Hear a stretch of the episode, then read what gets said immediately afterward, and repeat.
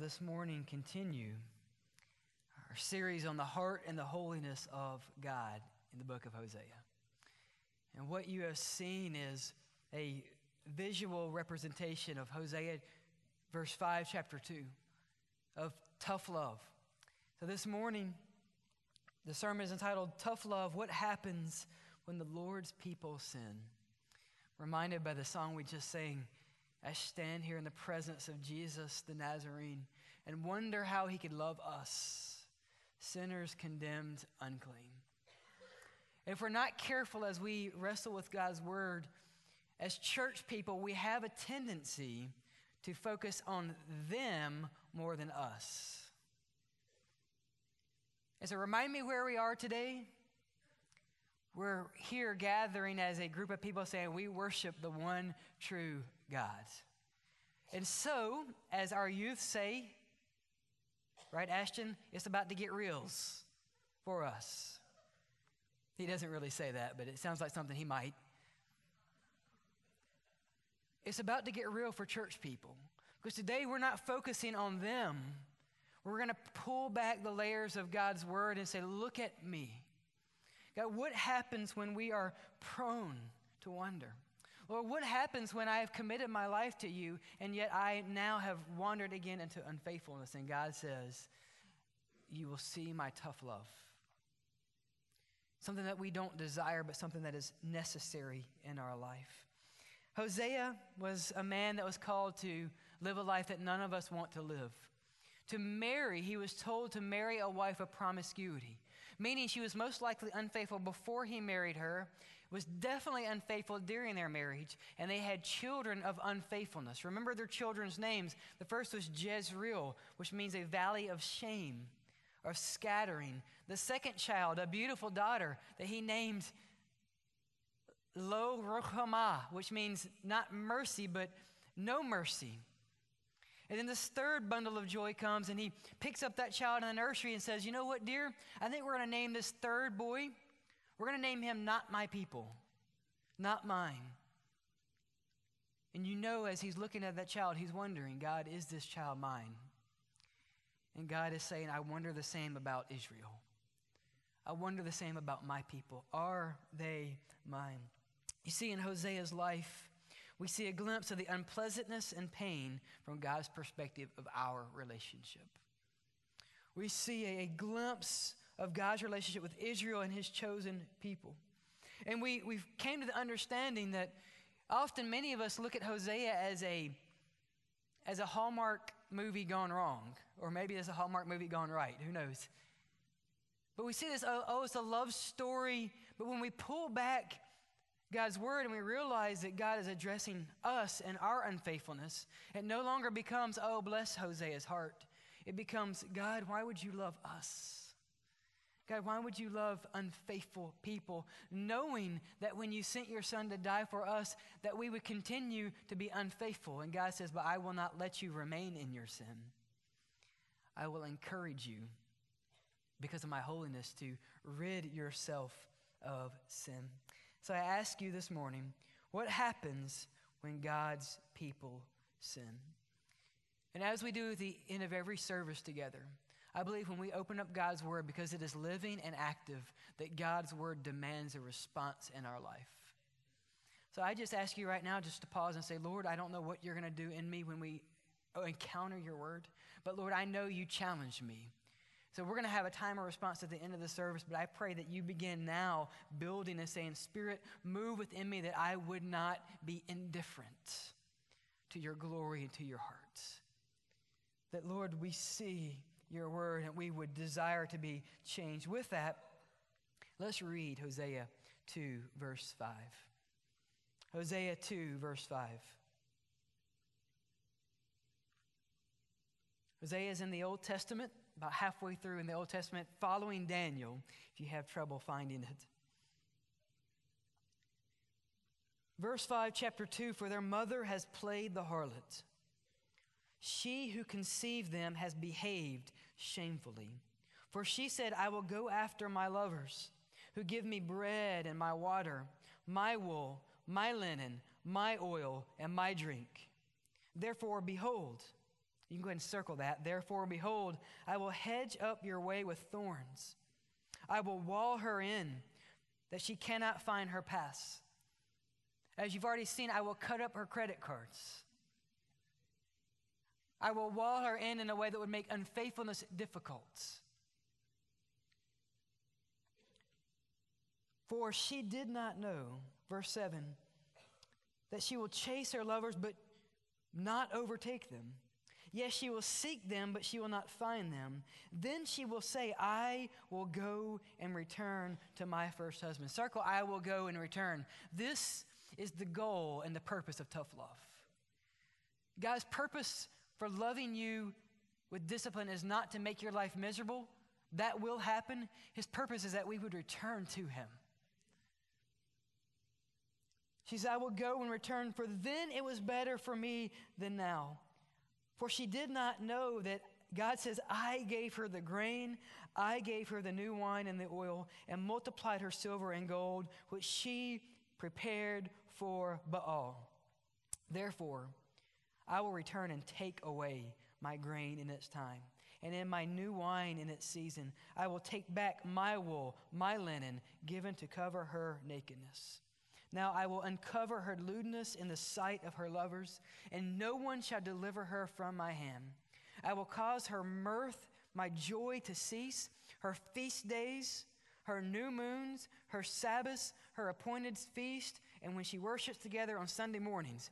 I will destroy her vines, her fig trees, for which she said, These are my wages that my lovers have given me. So I will make them a forest and the beast of the field shall eat them. I will punish her for the days of the Baals to which she burned incense. She decked herself with her earrings and jewelry. She went after her lovers, but she forgot me, says the Lord. Let's pray together. Father, we come to you acknowledging that your word at times can be difficult to understand. And we ask for your grace and your mercy, and Lord, helping us understand this morning. But Lord, we also admit to you as your people that when we understand your word, it is more difficult sometimes to live it out than it is to understand it. And so we ask that you would not only help us see your word, that we would live it out. That when we look at our sin, we see it with a glimpse of how you view us, not how we view ourselves. That you would draw us near, that we would get to a point where we say, Lord, we want to return. And we pray this in Jesus' name. Amen. And amen. The tough love at God. And let me just say, I understand this is a difficult sermon. Um, this is not a joyous occasion. Uh, and if you this is your only Sunday here with us, that you're going to leave on a sad note, come back next week.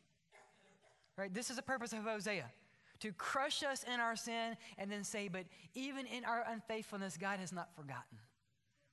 So join us next week, same time, as we see God's tender love. But today we see God's tough love. We've often heard this expression, tough love. Some of you have said it. You know, all that person needs is a little tough love. That's all they need. One online definition defines tough love in this manner. A very common def- dictionary, by the way. This is an expression used when someone treats another person harshly or sternly with the intent of helping them in the long run.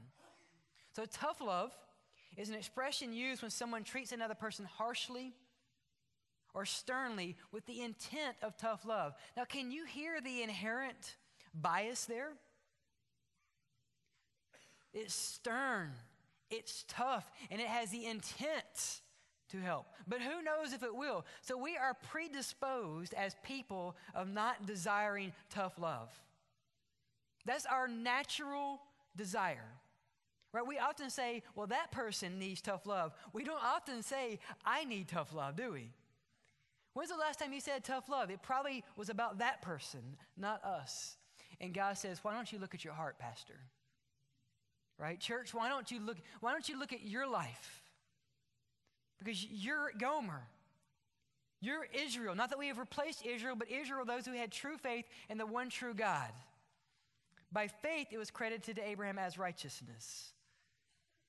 That we would wake up and see But here is the Lord's definition of tough love Hebrews 12, verse 6 My son, do not take the Lord's discipline lightly or faint when you are reproved by him. For the Lord's tough love, his discipline for the one he loves, and he punishes every son he receives. The world's definition says it's harsh. And who knows if it helps? That's the intent, but who knows? And God says, But I will discipline those I love. So God says, I love you toughly because I love you.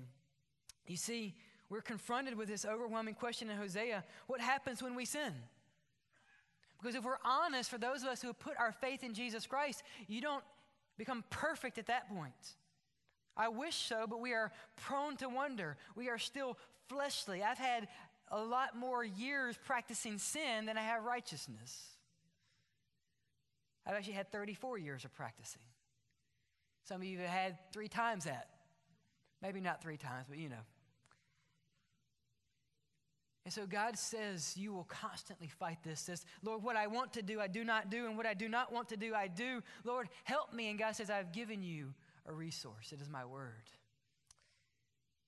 So, what happens when we sin? We see in verse 2, which I did not read, that when we sin, the Lord says, Bring charges against your mother. You see, sin leads to God's judgment. Now, some of you are saying, well, here we go again. Judgment. Well, the struggle with our lives of judgment because we want God to love us without removing sin. But if God is God, He is perfectly just. So God cannot ignore sin. Why can He not ignore sin? Because He's God. God can't say, you know what, I'm just not going to be just. Because at that point, He would be an idol of our creation. He would not be God. And I'm thankful that He is not a God of my creation. I'm thankful that God is not a God made in the image of Josh because this world would be destroyed and messed up. How do I know that? Because my life is messed up at points. That we say, God, work in us. See, my sin always leads to charges, my sin always leads to corrective action. And the corrective action of the Lord is tough love. And so you say, well, why is it tough love. Why have you called it tough love? It's tough because it hurts. That's the tough part. I remember this last year when we moved here to the Moody area that one of the joys of home ownership now is that we had a lawn to keep up. And um, one of the joys of our lawn was I didn't have time or I just didn't spend time with fertilizing it before the summer came. Because I forgot that I live in the South and summer begins in February. Right? So with February come the weeds.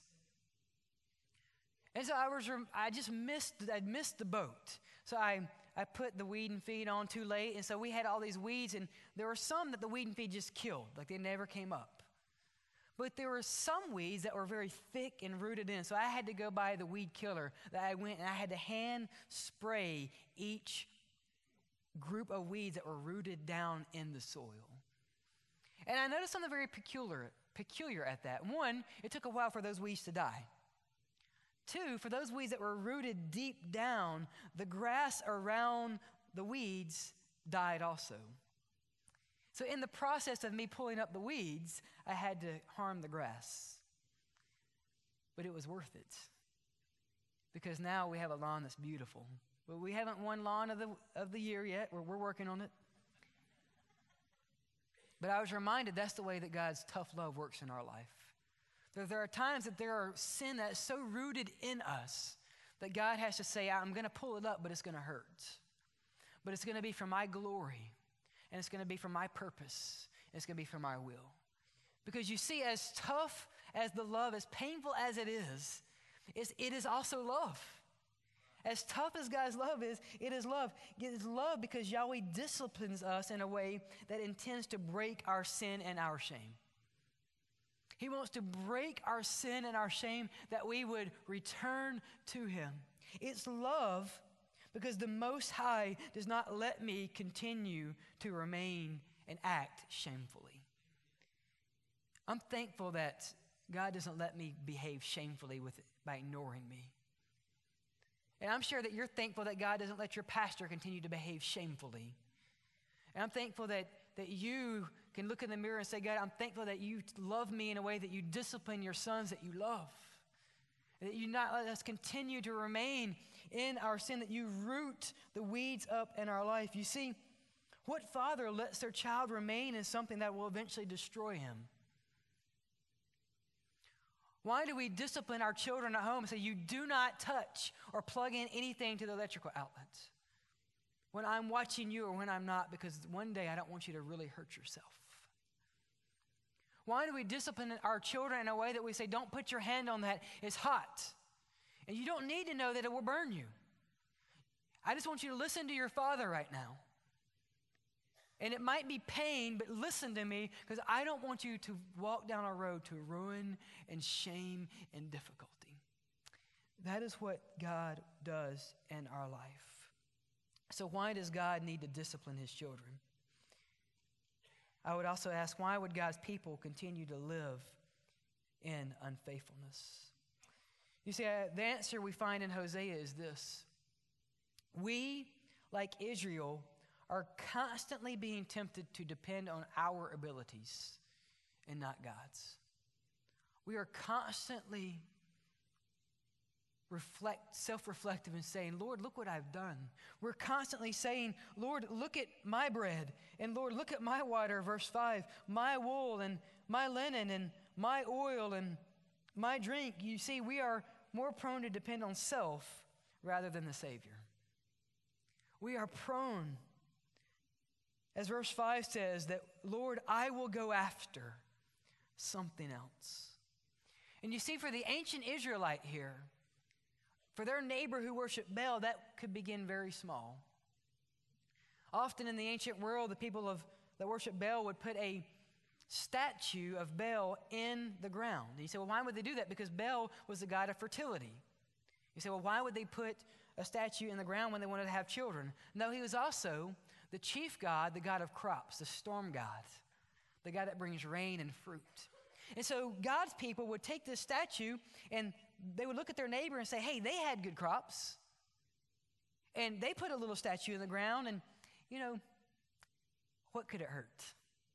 And so they would put that statue in the ground.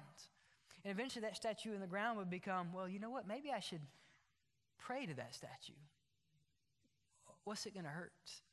And eventually that turned into full fledged Baal worship. And we say, well, what point did it become sinful? At the point they looked at their neighbor's crop and said, you know what, maybe I should try. And we say, well, Pastor, I, have never buried a statue of Baal. Good for you, thank God. I haven't either. But we will look at our neighbors and say, you know what? Man, that car looks really good. And, you know, if I had that car, I would have joy in my life. And you know what? I deserve it. You know, it's mine. Or you know what? Man, I'm really proud of my house. Or you know what? My kid hit a, his first shot in basketball. And look what he did. Look what I taught him. Or my child scored his first goal in soccer. Maybe next year for us, we'll work on it. But look what we've done. Or you know what? Look at the stuff in my refrigerator. Or look at my clothes. Or look at my retirement. Or look at my credentials.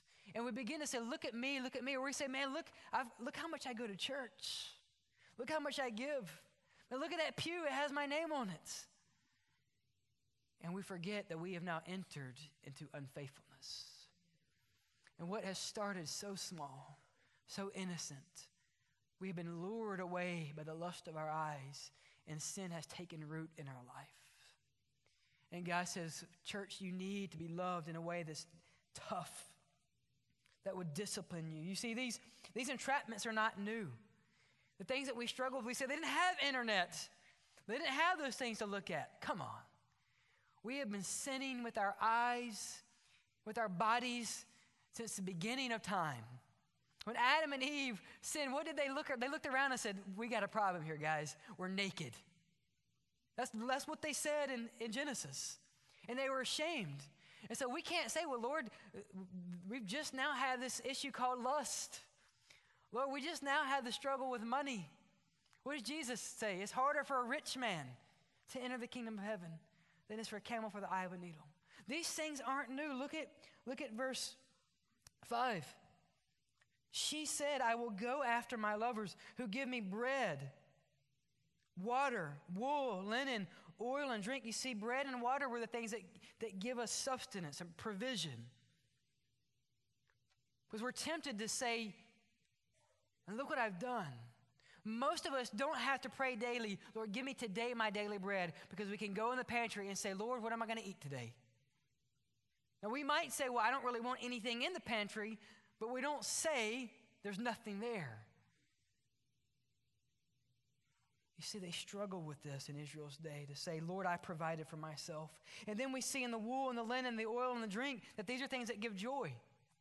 That they have turned things that God has given for joy to idols. I'm thankful we don't have those anymore, right? Things that give us joy. I love football. We love football. I'm sad right now because college football is not with us anymore. Mean, we, we go through mourning from February to August in our house. We mourn on Saturdays. But you know what? If things that give us joy become idols, it is worth that God remove that idol then we remain in sin. Or whatever your joy is. Some of you love your kids and you find joy in that, but if you live your life for your kids, you're now unfaithful to the cross of Jesus Christ. Some of us love our spouses, others you should. But if I love my spouse in a way that I make her my idol and I find my fulfillment in her, I have now put her as an idol and I am suffering. My family is suffering because I am idolizing my joy and not finding joy and my satisfaction in Jesus Christ. May we seek the Lord. Remember, God convicts and disciplines and gives tough love to those that He loves. So I ask you, are you experiencing the conviction of the Holy Spirit in your life?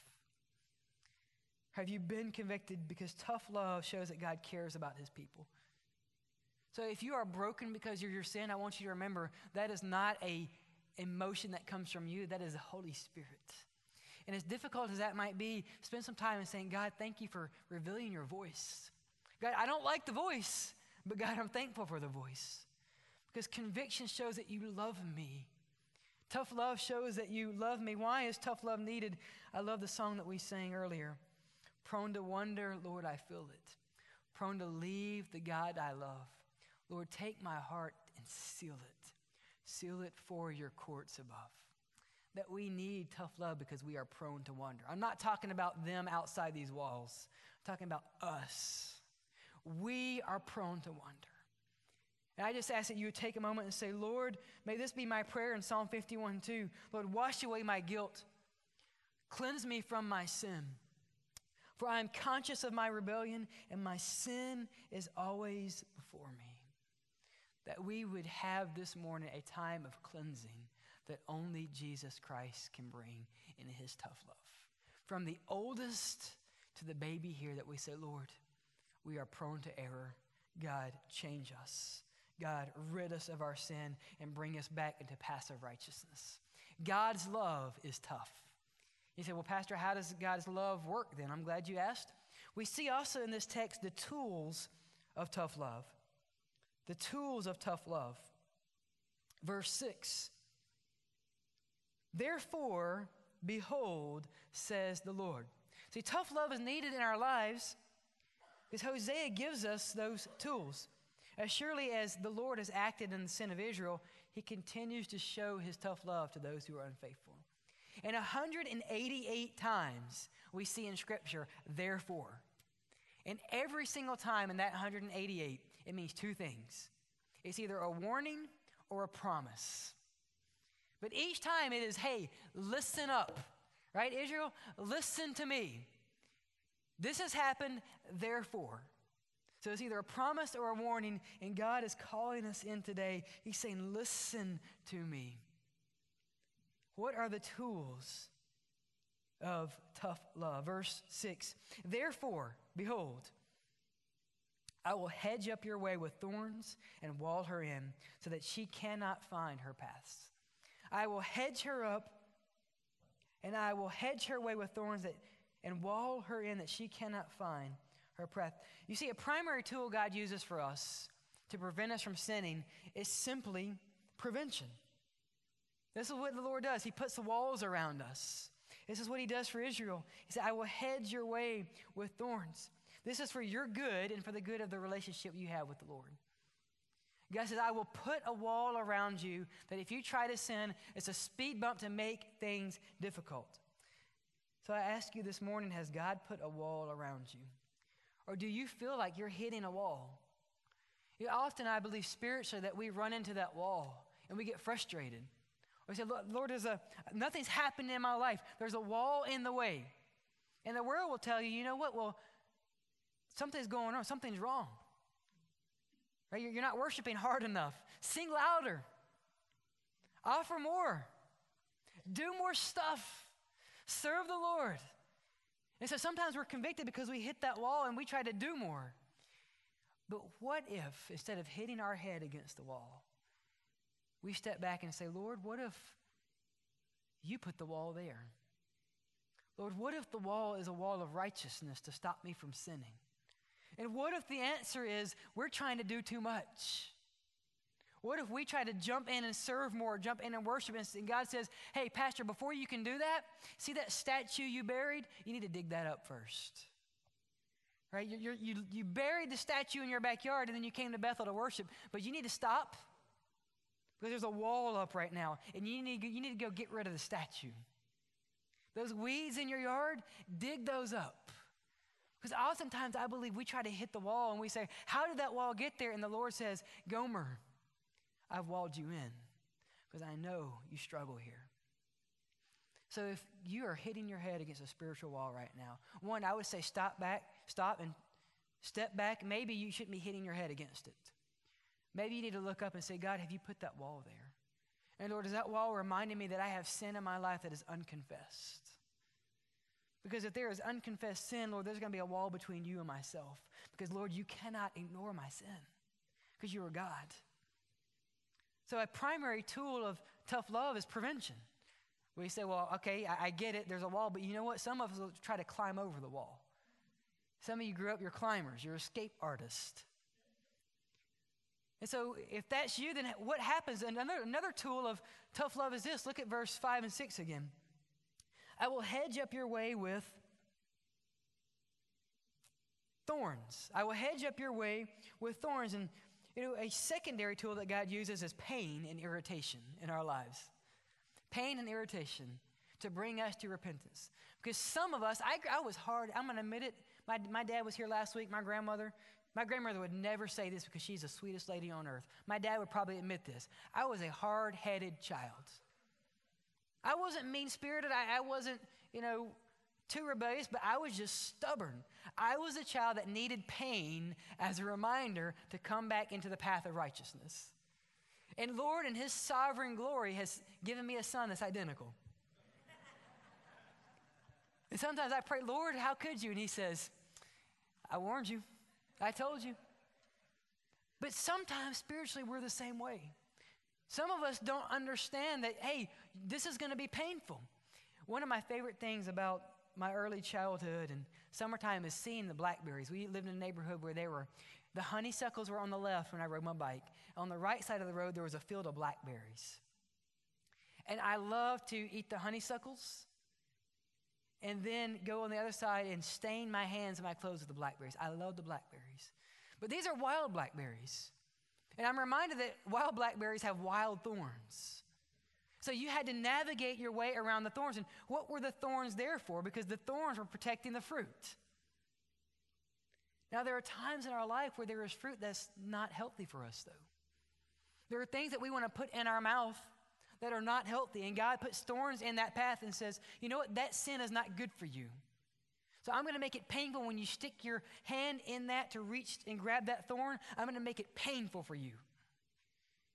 And, and we're naturally just predisposed to say, Lord, I'm in pain. And God says, I told you not to put your hand in that. But God says, But if you would come back to me, I will restore you. So is God bringing pain in your life right now because of sin? That's an answer that only you can bring about by the Holy Spirit working in you. Is there pain in your life? Are you going through emotional, spiritual, or physical pain because of your sin? Now, hear what I am not saying. I am not saying that every pain you experience is because of your sin. Some of the pain that we have in this life is because we live in a sinful world. We live in a world where terrorists come and shoot up nightclubs. We live in a world where people are abused, that children are abused by adults and strangers and those that they love, not because they have sin, but because of the sin of others. But if we have pain in our life this morning because of your sin, let God remove that. Because the same God that brings pain in your life is the same God that can remove that thorn if you will confess your sin. Prevention and pain are tools of the Lord to bring us back to righteousness. And you might be saying, well, what if it's too late? I am in pain. Remember that God can use your pain for his purpose. It's not too late. It's too late for the pain. Pain is good if you give it to the Lord. Come back to him. Remember, as with Hosea, God uses pain to get our attention. With sin comes therefore. Listen up. Pain is the listen up. Listen to the Lord. A third tool we see of tough love is this I will hedge up your way with thorns, I will wall her in, that she cannot find her paths. Verse 7 She will chase after lovers and what? She will not find or overtake them. I think a third tool that God uses in our life is just frustration. Frustration. Sometimes we're just frustrated and we don't know why we're frustrated. We work and we come home and we're tired. And there's never enough money in the bank account because we're seeking after our kingdom and not the Lord's. And we're frustrated. We say, Lord, no matter how much I work, I just don't have enough. And God says, But if you would be faithful and give it to me, don't you know that I clothe the birds in their splendor and the flowers of the field? Not even Solomon was adorned in that majesty. That, Josh, I would give you plenty if you would trust me. Are you frustrated this morning? Maybe that's from the Lord, and spiritually, He's frustrated. You I have a dear friend in South Louisiana. Actually, before we left, he made me raccoon to eat. And I promise if you, if you bring, his name's Tim, if you bring me raccoon, I'll try it. I tried it once. We'll just leave it at that. A dear friend, and he was a mechanic, not a believer. And he was a shade tree mechanic. He was actually the mechanic that would ask you to pull your car up under the shade tree and, and work. And he just sat down and told me his story one day. He says, You know what? There was a day where I started working on this man's car and I couldn't do anything right. He said, I couldn't explain it. He said, I, I couldn't even change a starter. He said, I couldn't even change the brakes. So I've been doing mechanic work for 30 years. So I was frustrated. Because I just, I, I, didn't know what was going on. And so God began to build that frustration in his life. And that next Sunday, some friends came by that were inviting him to church for years. And he always said, You know what? I don't have the clothes. I'm not prepared. He always had his mechanic clothes on. And one day they came to his house after they had just gotten back from a funeral. And they came to Tim's house and he was dressed up. And they said, Brother, why don't you come to church with us? And his excuse he didn't have anymore. He didn't. And he said, You know what? We'll go. And he went to that small country church during that week of frustration. And he said, Pastor, he said, actually, I thought that they had tipped the, the pastor off. He said, because everything that pastor said, I felt like it was directed at me. And he said, I, I couldn't stand it. He said, that night, two deacons came over to his house. And before they left, after three hours, he and his wife, in their 40s, hit their knees and professed Jesus Christ as Lord and Savior. Why? Because God had used frustration in his life to say, You've been chasing after things and I will not let you catch it. I believe God sometimes lets us know, I'm going to let you chase after the wind that you would finally be sensitive to my spirit. But maybe you're here today and you're just frustrated. You see, you know what? I've been coming, I've been worshiping, I just don't, I'm just frustrated. I've been working and nothing is working out. Hey, I've been loving my kids and my family and I'm just frustrated. They're not listening. Maybe, is, maybe God is saying that is your therefore. Maybe God has sent that frustration that you would come back. So I ask, are you in a season of tough love? Do you feel walled in, in spiritual pain or frustrated? Today, the Lord maybe is getting your attention. I would ask, spend some time to confess your sins. Trust the Lord in his righteousness and he will forgive you of that. Because this is the target of tough love, verse 6. We've seen the tough love, we've seen the tools of tough love, now we see the target of tough love. Hebrews, Hebrews 12 11 reminds us of this. No discipline seems enjoyable at the time, but painful. Later on, it yields the fruit of peace and righteousness to those who have been trained by it. You see, the purpose of tough love is found right here in verse 7, where Gomer says, Then she will say, I will go and return. The purpose of tough love in your life is peace and righteousness. The purpose of tough love in my life is that God would bring me back in a way that I would say, Lord, you are righteous and you are the Prince of Peace. And Lord, I need forgiveness that can only come from you. You see, there will be times in our life where God will expose our sin and shame to bring us into repentance. Look at verse 10 with me. The target of tough love. The first target is you and me. Verse 10 I will uncover her lewdness in the sight of her lovers. Now, that scares me. Because it's as if God is saying, if you don't quit sinning, I'm going to uncover your sin for all to see. Think about that.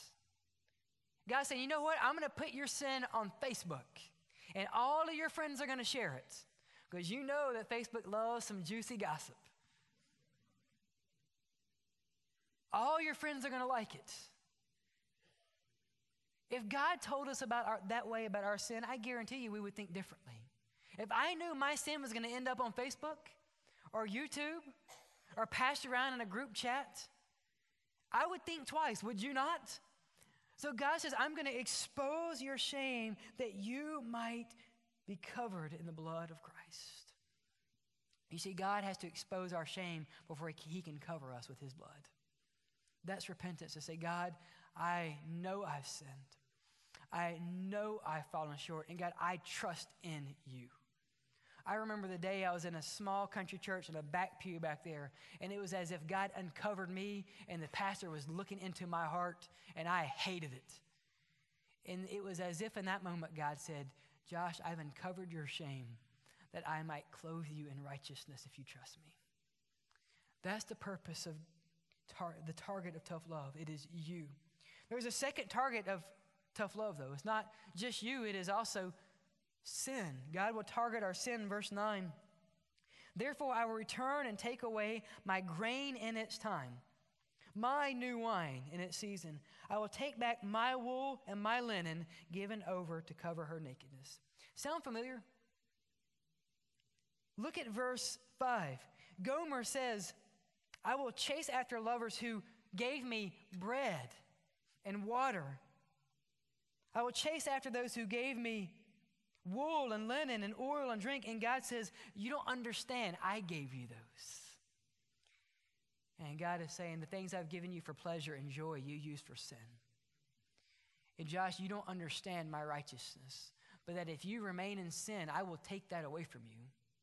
It is better for me to take it away and you not sin than that you walk a path of unrighteousness. God will target your sin. And as I was praying about this, I was asking, Lord, how would I feel? And how would you feel if God truly took your sin away? The thing that you're struggling with this morning, we all have something. How would you feel if God removed that forever? I believe there would be an air of thankfulness in us, but I think if we're honest, we would be disappointed. Because often our sin gives us some instance of gratification. That we say, Lord, I, sin is, is tempting. It's a temptation because it's tempting. God, I run after this because I feel like it will meet some need in my life. And we have to get to the point that we say, God, if it is painful, if it is sinful, remove it. Because it is not worth my soul. Lord, I would rather lose everything in my life and gain salvation than gain the whole world and lose my soul. So, how do we respond to God's tough love? Well, first, people of the church, I think that we must be quick to repentance. The goal of God's tough love is that we would seek his face, that we would get sick and tired of being sick and tired and say, you know what? I have a father that I should return. Because I know that if I return to him, he will welcome me with open arms. That I have a father that if I confess my sins, he is faithful and just to forgive me of my sins and purify me from unrighteousness. But listen to what I'm saying here, though because this hit me like a ton of bricks this week. I believe there are times in our life that the world doesn't know how to repent because they don't see God's people repenting. That we, we pick up Hosea and we say, Lord, change the world. God, show those heathens, them Gomers. And God says, but if, if you would go to the altar, Josh, if you would repent, maybe your neighbor would know how. Maybe we need to lead the charge. Because how will the world know where to find repentance if we are not leading the way? Because often I believe the world looks at churches and says, you know what? Those people act as if they have it all together. And the secret is this, which is not a secret. They know it's a lie. And the secret is, we know it's a lie.